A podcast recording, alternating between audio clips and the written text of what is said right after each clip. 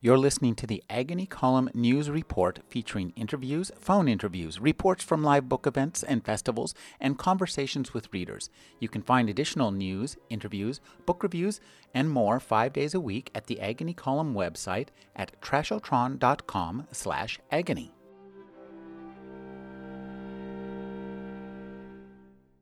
The Golem's life began in the hold of a steamship. The year was eighteen ninety-nine. The ship was the Baltica, crossing from Danzig to New York.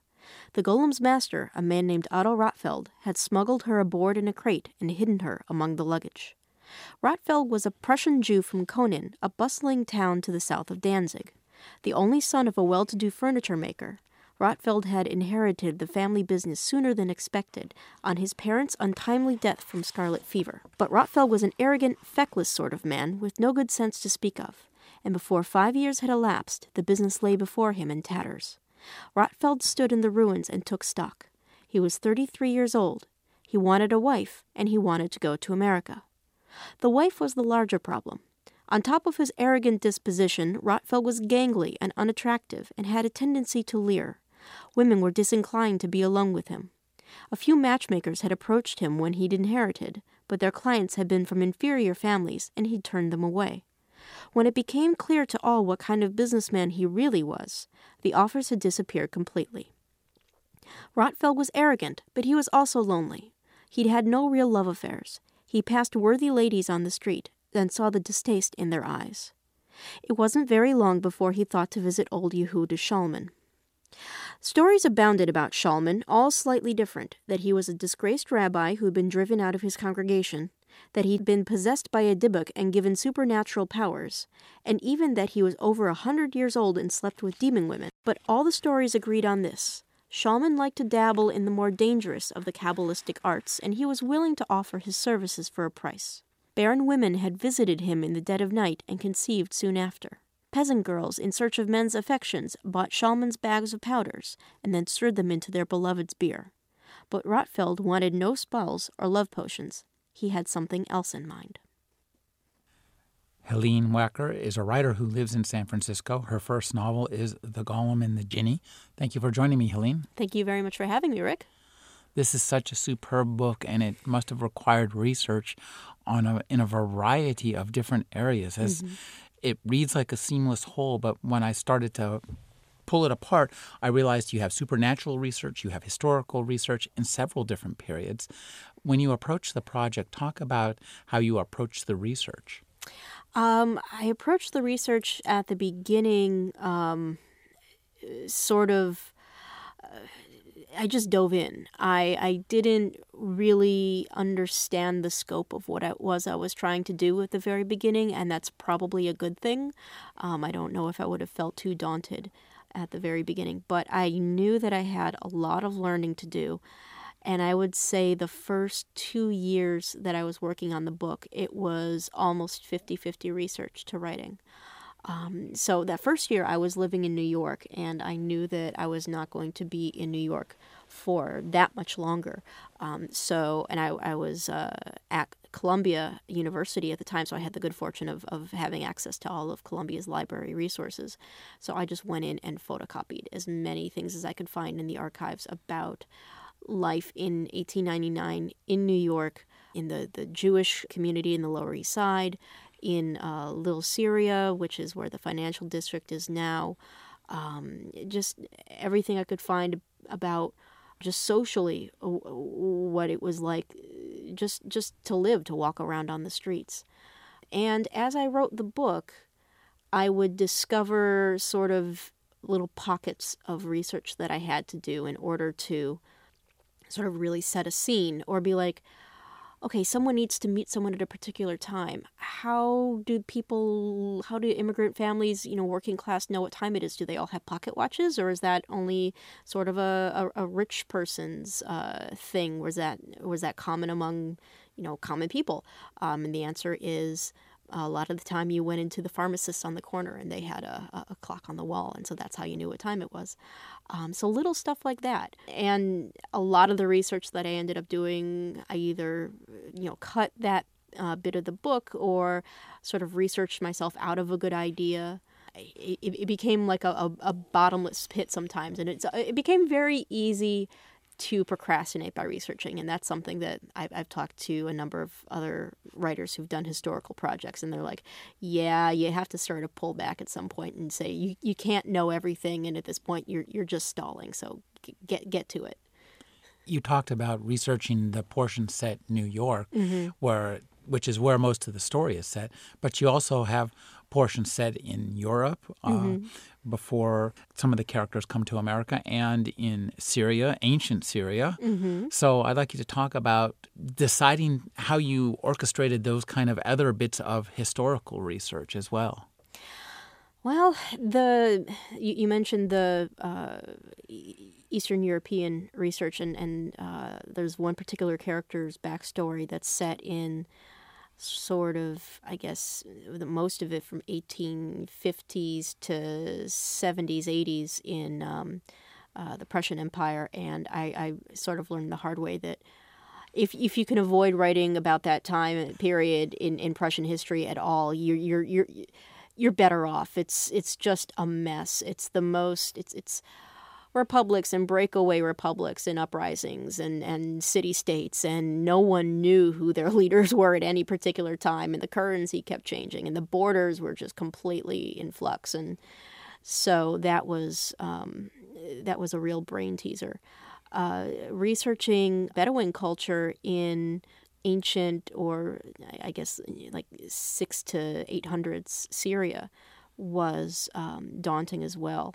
And I ended up using a lot of uh, scholarly resources. And uh, there's a magazine um, it's called Saudi Aramco World that had a lot of uh, uh, pertinent articles, and, and uh, especially on uh, caravan culture. There was a whole bit that I cut from the uh, first few drafts of the book about uh, the Jinni following a caravan, and he actually disguised him. In one version, early version, he disguised himself as human and rode with the caravan for a while, and the caravan was attacked, and I'd read all of this stuff about caravan defense and how they would circle, like like like the Old West, circling the wagons and, and putting, you know, unloading all the animals and putting all the, the, the boxes sort of around to make a barrier, and then having the animals lie down on the inside because the animals were, so, were more valuable to them than, than their cargo.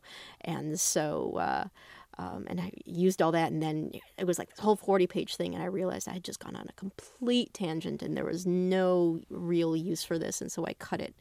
Um, it, it was slightly heartbreaking at the time, but uh, but yeah. So a lot of a lot of scholarly articles, again from from the uh, library resources that I could find, were very, very helpful. The title of this book is, in a sense, a spoiler for what it's about.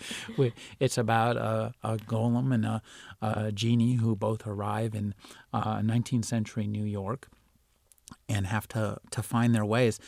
And each of those creatures themselves must have required some research, because, or either that, or you did a good job in setting up the rules. So I'd like you to talk about researching something that doesn't necessarily actually exist, mm-hmm. and then writing about it as if it does exist, and setting up rules for your supernatural creations that will have to stay steady through the book. Right.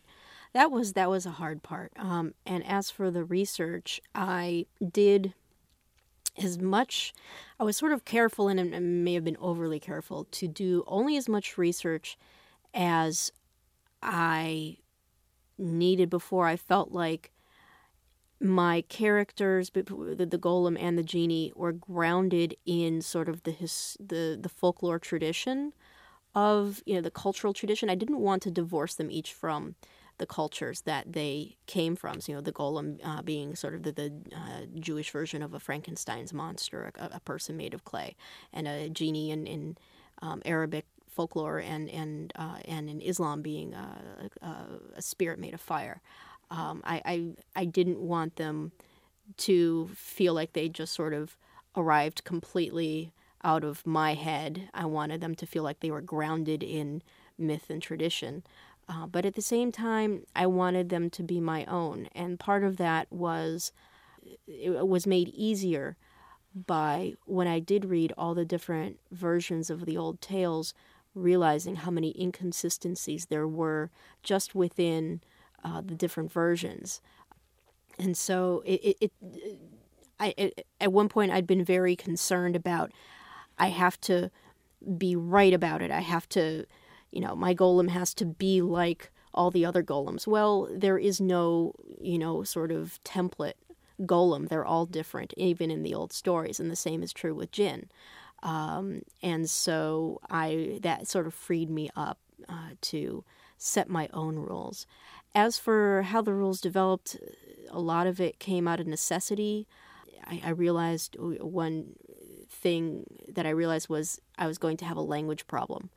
That everyone, you know, I had one side of the book speaking Yiddish, the other side of the book speaking Arabic. So how would my two main uh, characters, when they do finally meet up, how do they communicate to each other?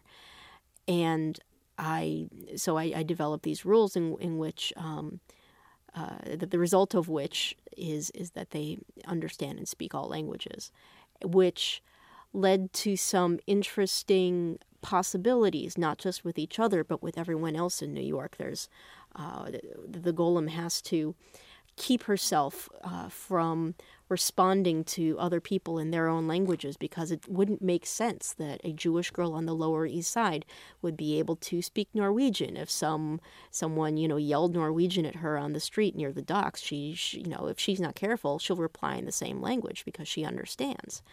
But if she wants to stay hidden, that's just uh, that's just too remarkable that, that some young girl would know Norwegian, and that would sort of blow her cover.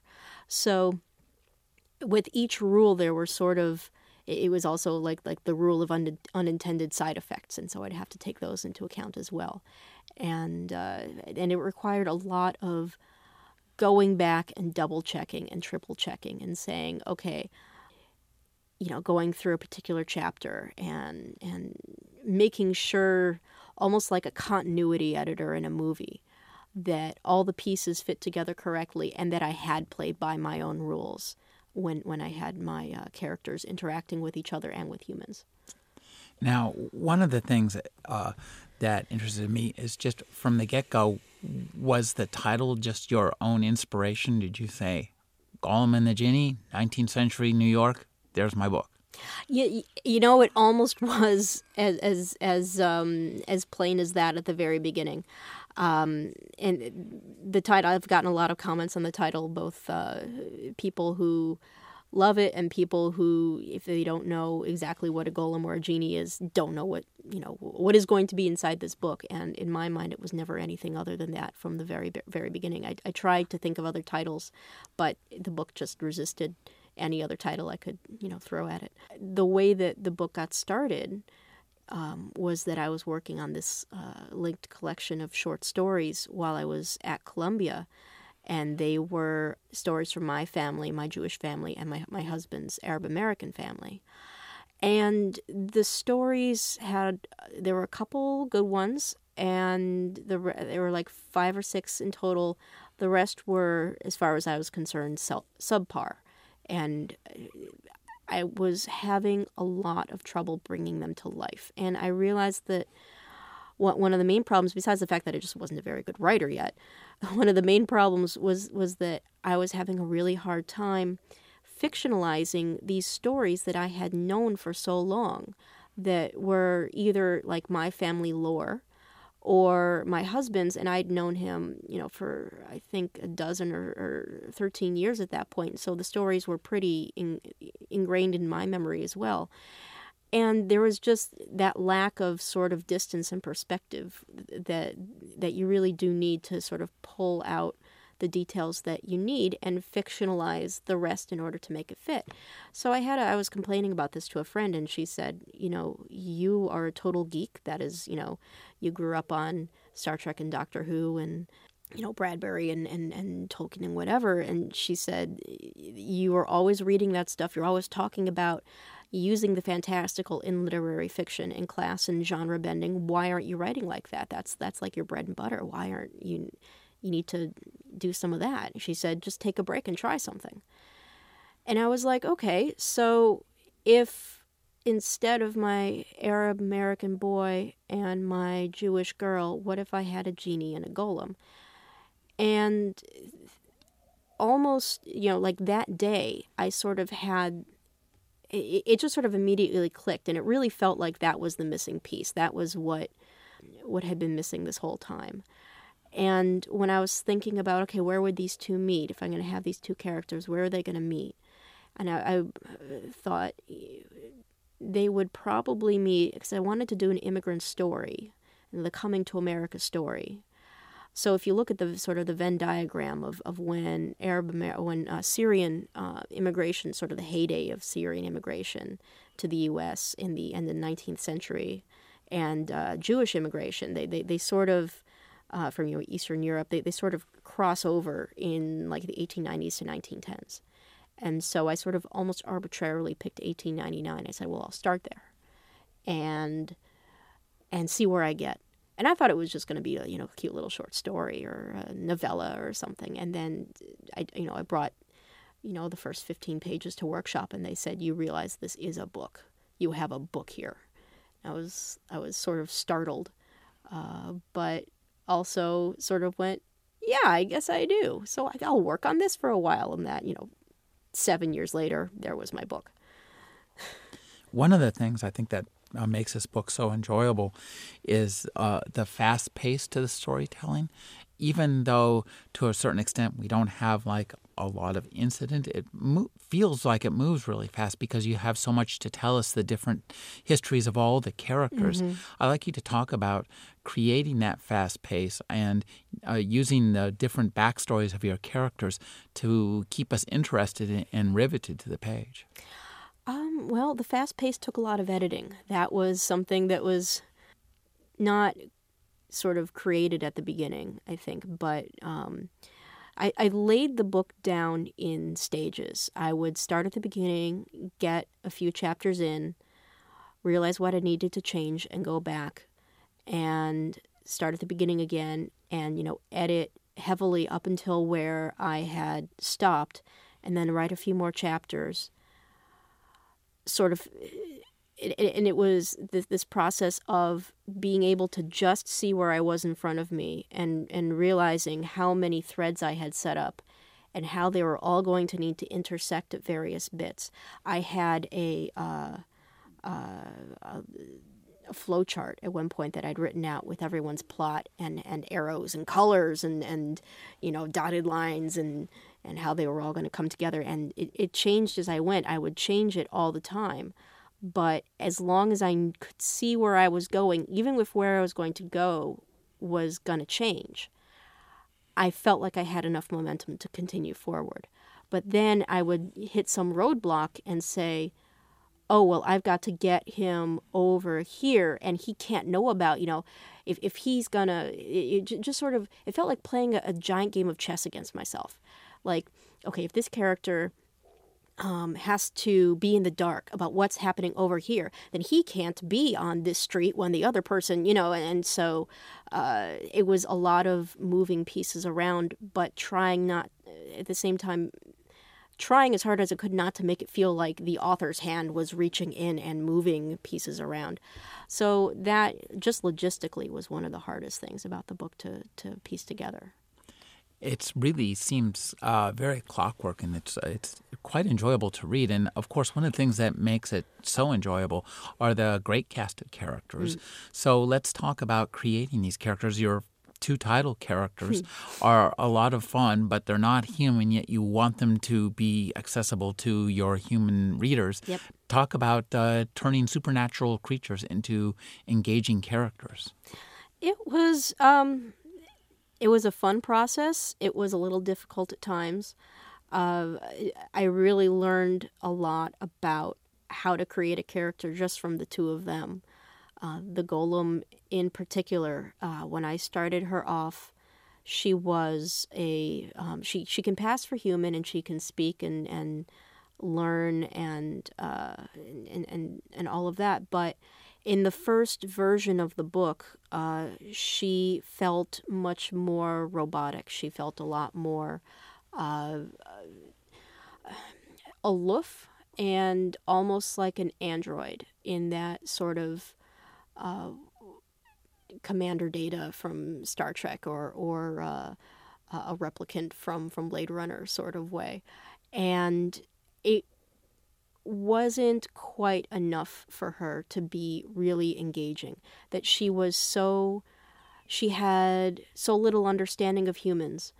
And what I found was that meant that the readers got very impatient with her. My test readers were like, we know that she's having problems, but since we can see exactly what's going on, it just makes us impatient. It makes us want her to, to figure it out. And so she just wasn't engaging enough. And I had I had a real crisis about it. And I was like, I have to start over from, from square one with her. And I decided to add in that I was going to change the rules. And this goes back to the, the rulemaking.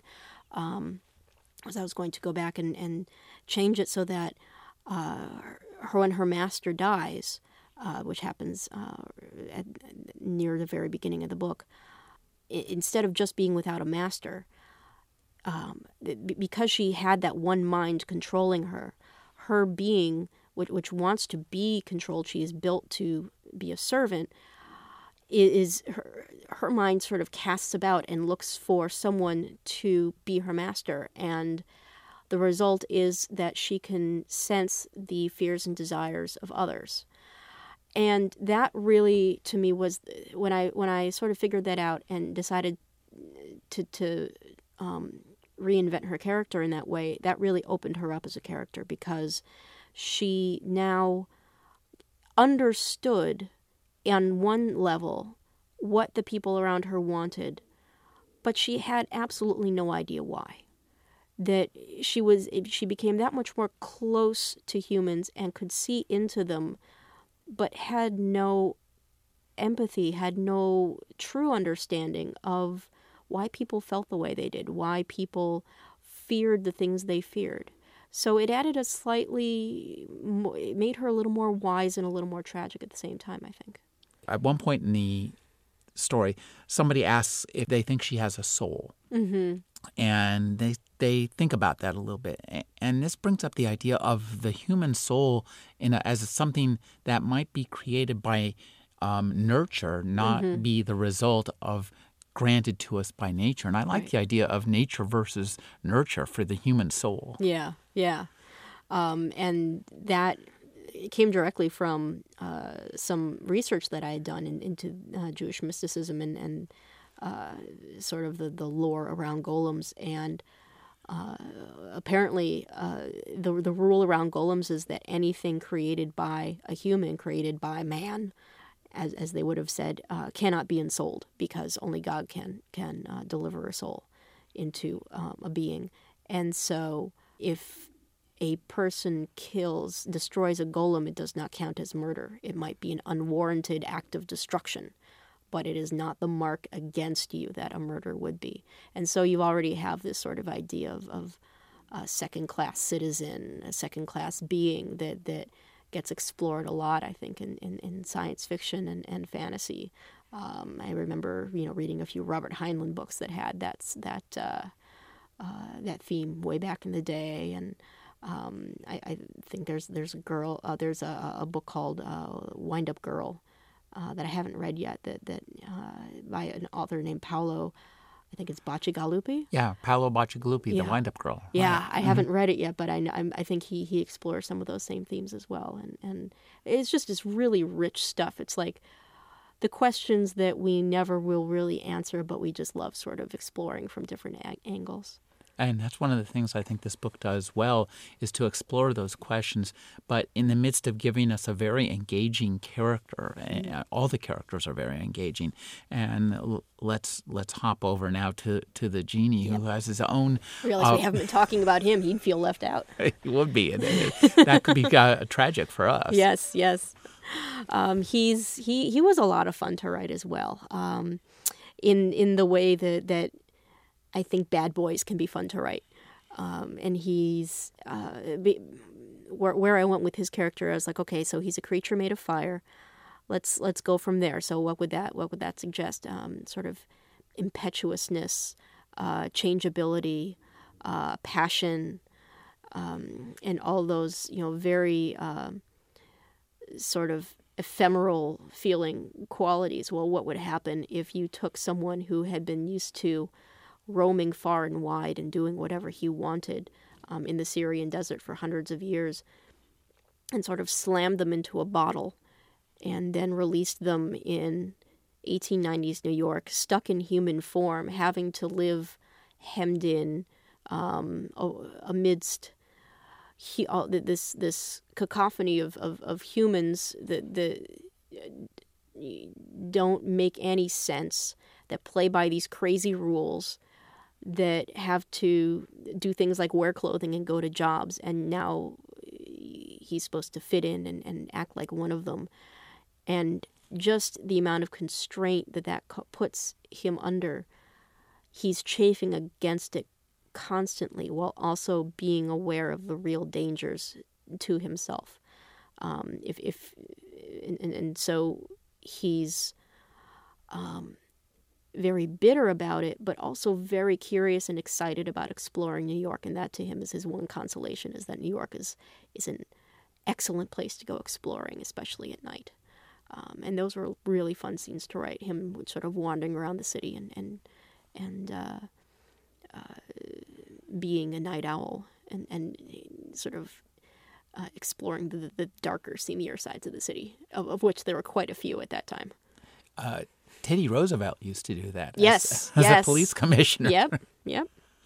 One of the things that, that I thought you handled really well were, uh, it seems you really like all your characters, mm-hmm. even the guy who's the nominal uh, and bad guy, so mm-hmm. to speak, in this, has a really interesting backstory, and you weave his backstory through this novel too. So I'd like you to talk about uh, creating, I guess, the secondary uh, cast of characters who all are quite memorable and really mm-hmm. intricately uh, talked, uh, fleshed out too, and weaving their stories in with these, you know, their humans. We weaving human stories in with inhuman stories. Mm. Um. It was an interesting process trying to decide who my secondary cast was going to be, because I knew that it was going to be a decently large cast. And I kept, at the beginning, I was just sort of, sort of exuberant, and everything sort of had promise, and every idea seemed like a great idea. So I had, at one point, just the most ridiculous character list, just as long as your arm. And if I needed someone to go from here to there, I was like, well, I'll just invent this guy, and he'll just sort of be in the neighborhood, and he'll be, you know, he'll help, you know, one of the main characters with, you know, to, to accomplish some task or something. And then I started to realize that every time you introduce a character, you have to account for them. And they can't just be, you know, unless it's just like someone who's got a brief mention and maybe not even a name. Um, every character, if if you want to really do the book justice, they have to feel like a fleshed out person. So at one point I had just this ridiculously Dickensian list of characters, and I realized that there were a few of them that didn't really feel like real people. So I took two or three characters and sort of squashed them together and made them into one real person. And uh, that's uh, Michael, who's um, uh, one of, one of he, he's a, um, a social worker who runs a uh, sort of a immigrant house. It's called the the, the, the Sheltering House. It's a place for um, Jewish immigrants to sort of uh, get their bearings in America before they before they sort of go off and, and find jobs and, and their own places to live. Um, he was like literally two or three characters, and I, I sort of combined them all into this one guy. I came about these characters through all different ways. There's one uh, guy whose name is Saleh, who's an ice cream maker. Ice Cream um, Saleh, I love him. Ice Cream Saleh, yeah, he's one of my favorites. And he um, he lives in Little Syria, and he came about because of this article that I had um, photocopied way back in those early days of, of research. Um, it was it was uh, it was like New York Daily Tribune. Someone had sent a reporter off to. There's this new neighborhood of Little Syria with, with all these Syrian people there, and we don't know what they're like, and we haven't been to the neighborhood, so let's write a very condescending article about them. And so, you know, some article, some writer goes off and, and, you know, with all these fantasies of one thousand and one Arabian Nights and whatever, and, and uh, very flowery, purple, condescending language describes the neighborhood. But in the in the margins, or the sort of in the middle of the um, uh, of the article, someone had put in a, a, a hand drawing of a. Uh, it was labeled an ice cream seller, and it's this guy sitting on the stoop next to a cart, and he's churning ice cream in, in an old um, uh, wooden churn, and he's got a cloth wrapped around his head. And I looked at him, I was like, who is this guy? And it's just something about, he had this very sad face, and it just seemed like a real uh, juxtaposition of, of someone, you know, who's selling ice cream, you know, for kids and, you know, making kids' days brighter, had this very sad sort of melancholy expression on his face. And his, I was looking at him, and, and I was trying to, I was like, who is this guy? And all of a sudden his backstory came to me of who exactly he was. And I just sat down at the computer and I just typed it out. And it survived, his, his backstory survived almost intact from like that first just sort of rush of typing to into the book. Um, and I didn't know what role he was going to fulfill, or, and he ends up being a, a rather central character. Um, but he felt sort of like a gift that I'd gotten uh, completely out of the blue. And so sort of the, the supporting cast, it really did range the sort of the gamut from completely engineered characters, like, you know, tinkered with and, and written and rewritten, all the way to someone just popping up out of the blue who ends up just playing this, this uh, very important role in the book. Um, sort of everything happened along that axis. It was, it was, it's a pretty funny process. One of the things that makes this book so enjoyable is your uh, method of storytelling, where often the reader will know something that the characters don't, and we just, uh, the tension is created while we wait for the character to find that out, or mm-hmm. wait for our suspicions to be revealed. And, uh, Ice Cream uh, Saleh is one of those characters. I'd like you to talk about creating these kind of tension, plot tension arcs based on what the reader does know, what the characters don't know, and what the characters do know and the readers don't know. Right. It's uh, it was a pretty tricky process, because I know I've read books where if the author leans on that too heavily, you can get really impatient and just sort of want to throw the book across the room. There's only so much patience I'm willing to give a writer who's going, yeah, yeah, I know something that, that you don't. You know something that the character doesn't. Um, so you have to put something, you have to put a pretty engaging tale behind it, um, and, and give them some meat to chew on while they're waiting for the big reveal to be revealed, or for the two people to bump into each other who obviously are inevitably going to be bumping into each other. Um, so it really, it felt like a high wire act at times, and uh, I relied a lot on reader feedback to tell me, my, my like my sort of test readers, uh, to tell me, okay, we're getting impatient, or it's a little too obvious, or that seemed to be out of the blue when that reveal came, so maybe you want to hint a little at it more. It really was almost like um, like product testing. Uh, you know, okay, now, how about now? Okay, how about this version? What about now? And and so uh, it was a lot of trial and error. Uh, I like uh, the way this book explores some really interesting themes without ever being too heavy-handed. You're always kind of, this book has a very lighthearted feel, hmm. but you talk about uh, the importance of things. And one thing that's clearly very important to you and to this novel is the prospect of naming somebody or mm. naming something. So mm-hmm. I'd like you to talk about choosing the names for the characters and the the importance of name choice within the plot itself. Hmm. Uh, I think that goes back to uh, the fairy tale sort of aspect of, of the book, uh, or at least the fairy tale and storytelling roots. There's a lot in uh, tales about, you know, naming things, and, and you find that you, you, you like the, the, the demon or the creature, you, when you find out their true name, you, you um, steal their power from them, and they can't hurt you anymore. And uh, one thing I was careful to do was the narrative uh, voice, the, um, the, they're, they're given names, that my two name characters, the Golem and the Jinni, are given names in the story. Um, The genie takes the name Ahmad, and the uh, the golem uh, is given the name Chava. And but when you read the book, the um, uh, they're never called that by sort of the narrative voice. It's always the golem did was doing this, the genie was doing that, and you only hear their names in dialogue. And I wanted to do that sort of to preserve the fact that they are not human, they are creatures, and to sort of keep that slight distance between them and the rest of the cast. And trying to think of other... Um, there's uh, one character who comes to the U S I, I won't give away too much. A, a very... Well, the, the, the, the devious character, uh, the, uh, the, the putative villain, uh, comes to uh, New York to and... and uh, basically worms his way through Ellis Island, uh, causing a lot of destruction in order to get in without being noticed, and gets to the um, uh, to the desk, to like the desk where they're going to give you the final passport. And the guy looks at this uh, long Yiddish name and looks at him and says, "We're going to give you a new name," and gives him this very Americanized, shorter name. And that was, in my mind, sort of his comeuppance.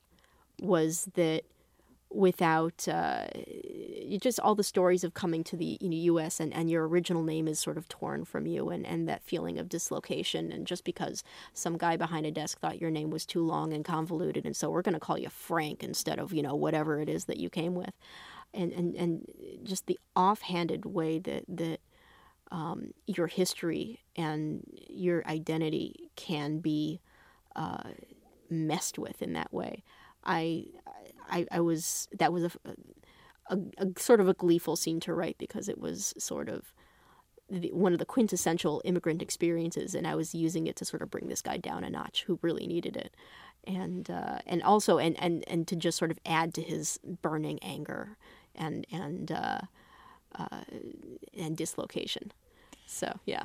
He's he's a lot of fun. I, I really enjoyed him, and he and I think all the many of the characters uh, work around a theme of uh, that I first encountered a billion years ago in Vonnegut of uh, be careful who you pretend to be, because that is who you mm, will become. Mother Night. Yes, and uh, this also applies uh, certainly to the Golem and the Jinni, because nobody wants to. Neither of them is really able or willing to reveal their true nature. Uh-huh. And so you have a lot of characters who are concealing who they are. The uh, golem can uh, see what people are thinking on the inside, but also see the results of how they behave no matter what they're thinking, and, mm-hmm. and uh, considers that the delta between the two, the change, difference between the two, yes. uh, to be important, as instructed by her rabbi character. Uh, keeper. Uh-huh. So I'd like you to talk about uh, developing these themes of who we are, who we present, and using the elements of the fantastic to kind of uh, point that up and paint it uh, in bright, dark colors. Hmm. I think uh, in the book that's sort of presented as um, the, the language that, that is used to sort of discuss that is our natures.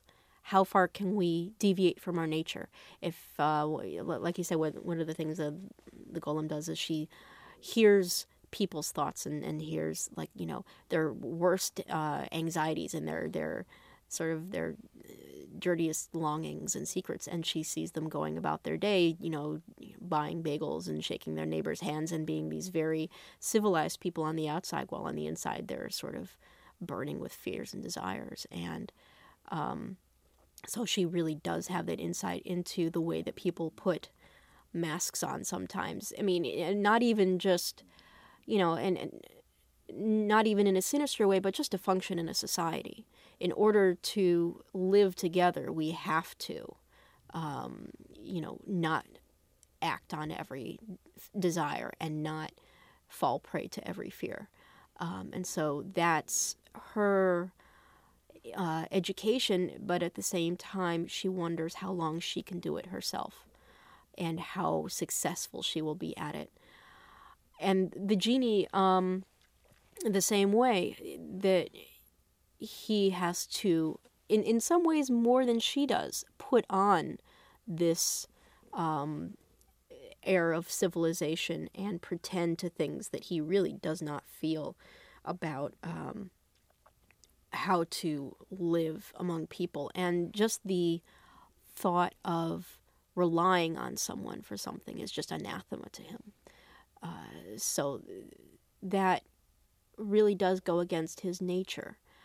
And I, I feel like one of the things that was so fun about these characters was that, you know, we can have these, you know, you and I or anyone, when we talk about these things, it's sort of, it's philosophical. It's, you know, the sort of talk that you would have in college in the dorm at three a.m. after, you know, your Philosophy one oh one class or whatever. How is it that we live in the world? And for these two, it's a matter of functioning. It's we have to, they have to figure this out in order to go outside and say boo to anyone. Is how do you do it? How do you actually put the face on and go outside and say something that you don't feel?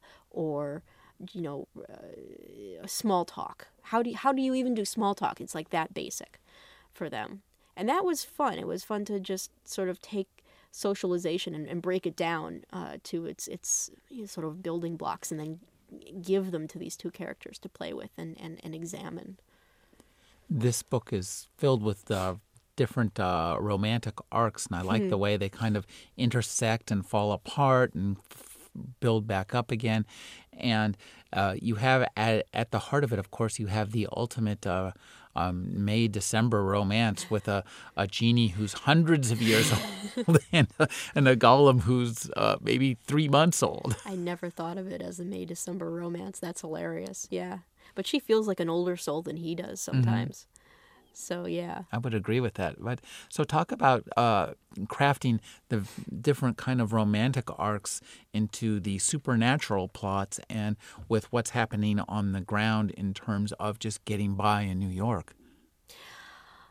So one thing that made it uh, easier to create their arc, the, the Golem and the Jinni's arc together, was when I realized that they needed to have uh, a set times when they saw each other. It couldn't just be this, like, they just bump into every each other every once in a while. They had there had to be a reason for them to get together, because otherwise they just never would.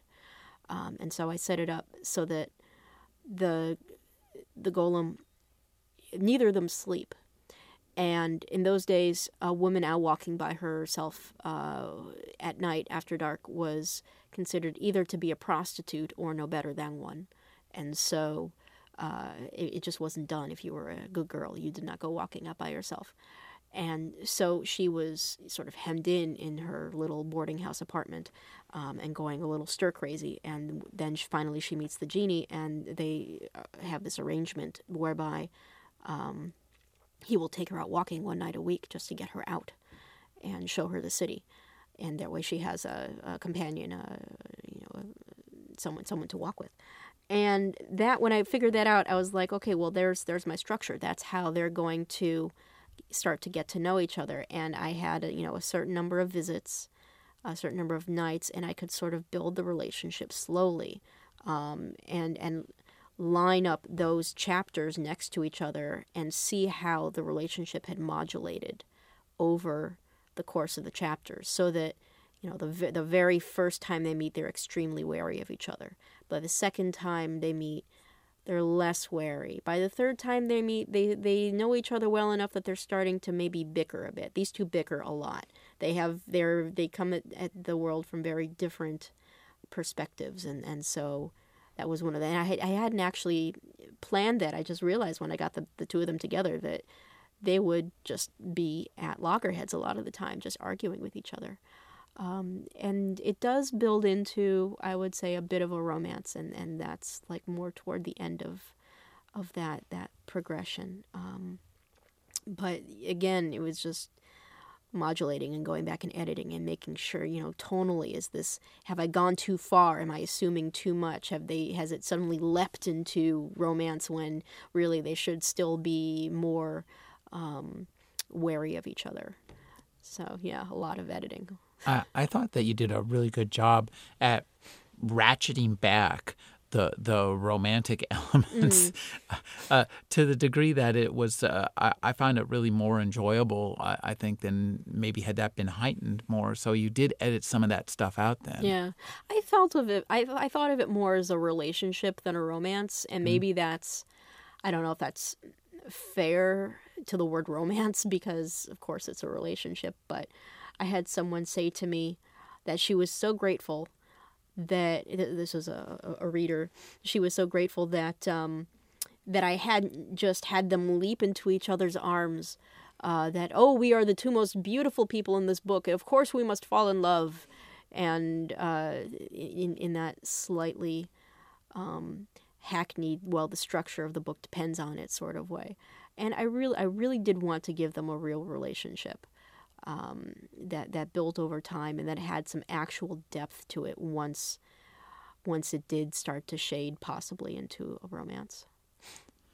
One of the things that makes this book also so appealing is your sense of world building in the, the way you create historical New York for us, mm-hmm. because there's a lot of stuff there. It's, you know, it's foreign to me as, uh, you know, the the planet Mars.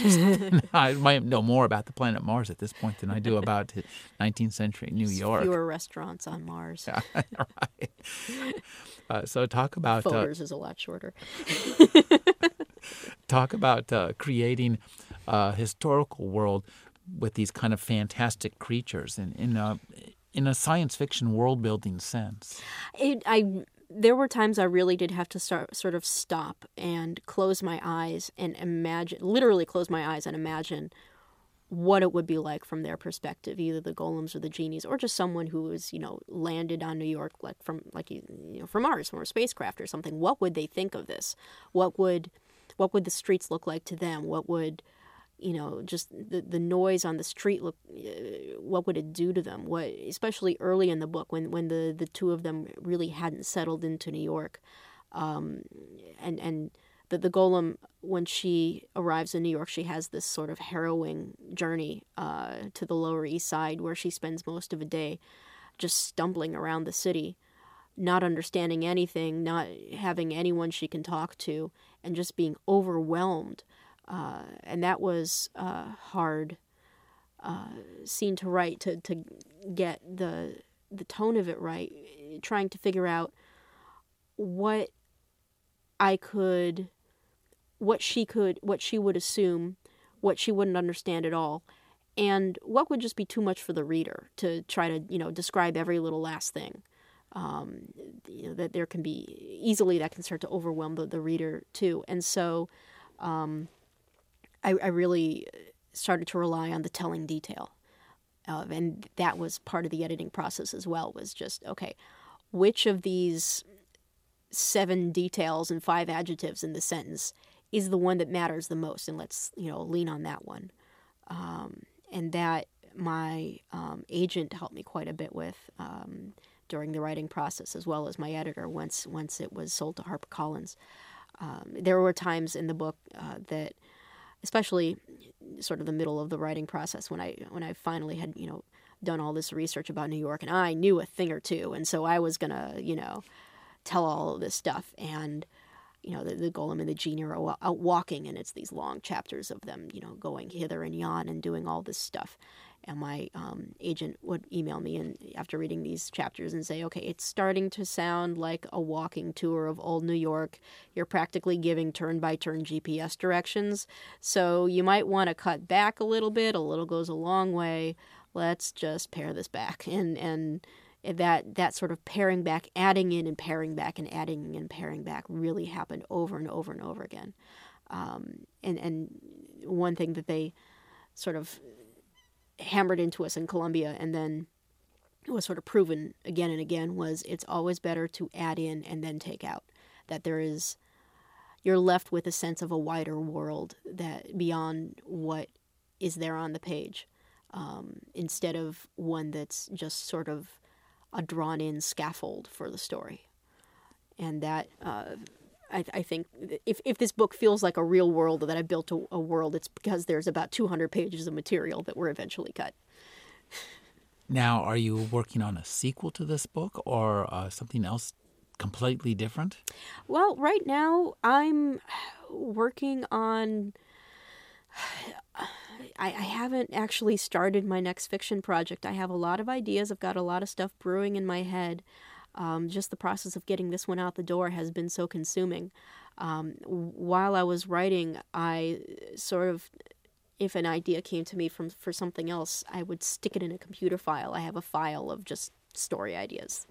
And now, once once um, sort of the first flush of, of publication frenzy has, has passed, I'm going to uh, pull up that file and take a look and, and see what still makes sense and what reads like total nonsense. Um, I think a sequel would be fun. I, I have uh, I have a few ideas. There, you know, things that that could happen. Um, I think something completely different would be fun as well. Uh, so I'm I'm sort of looking forward to seeing what I do next too. I've been speaking with Helene Wacker. Her new novel is The Golem and the Jinni. Thank you for joining me, Helene. Thank you very much, Rick. This was fantastic.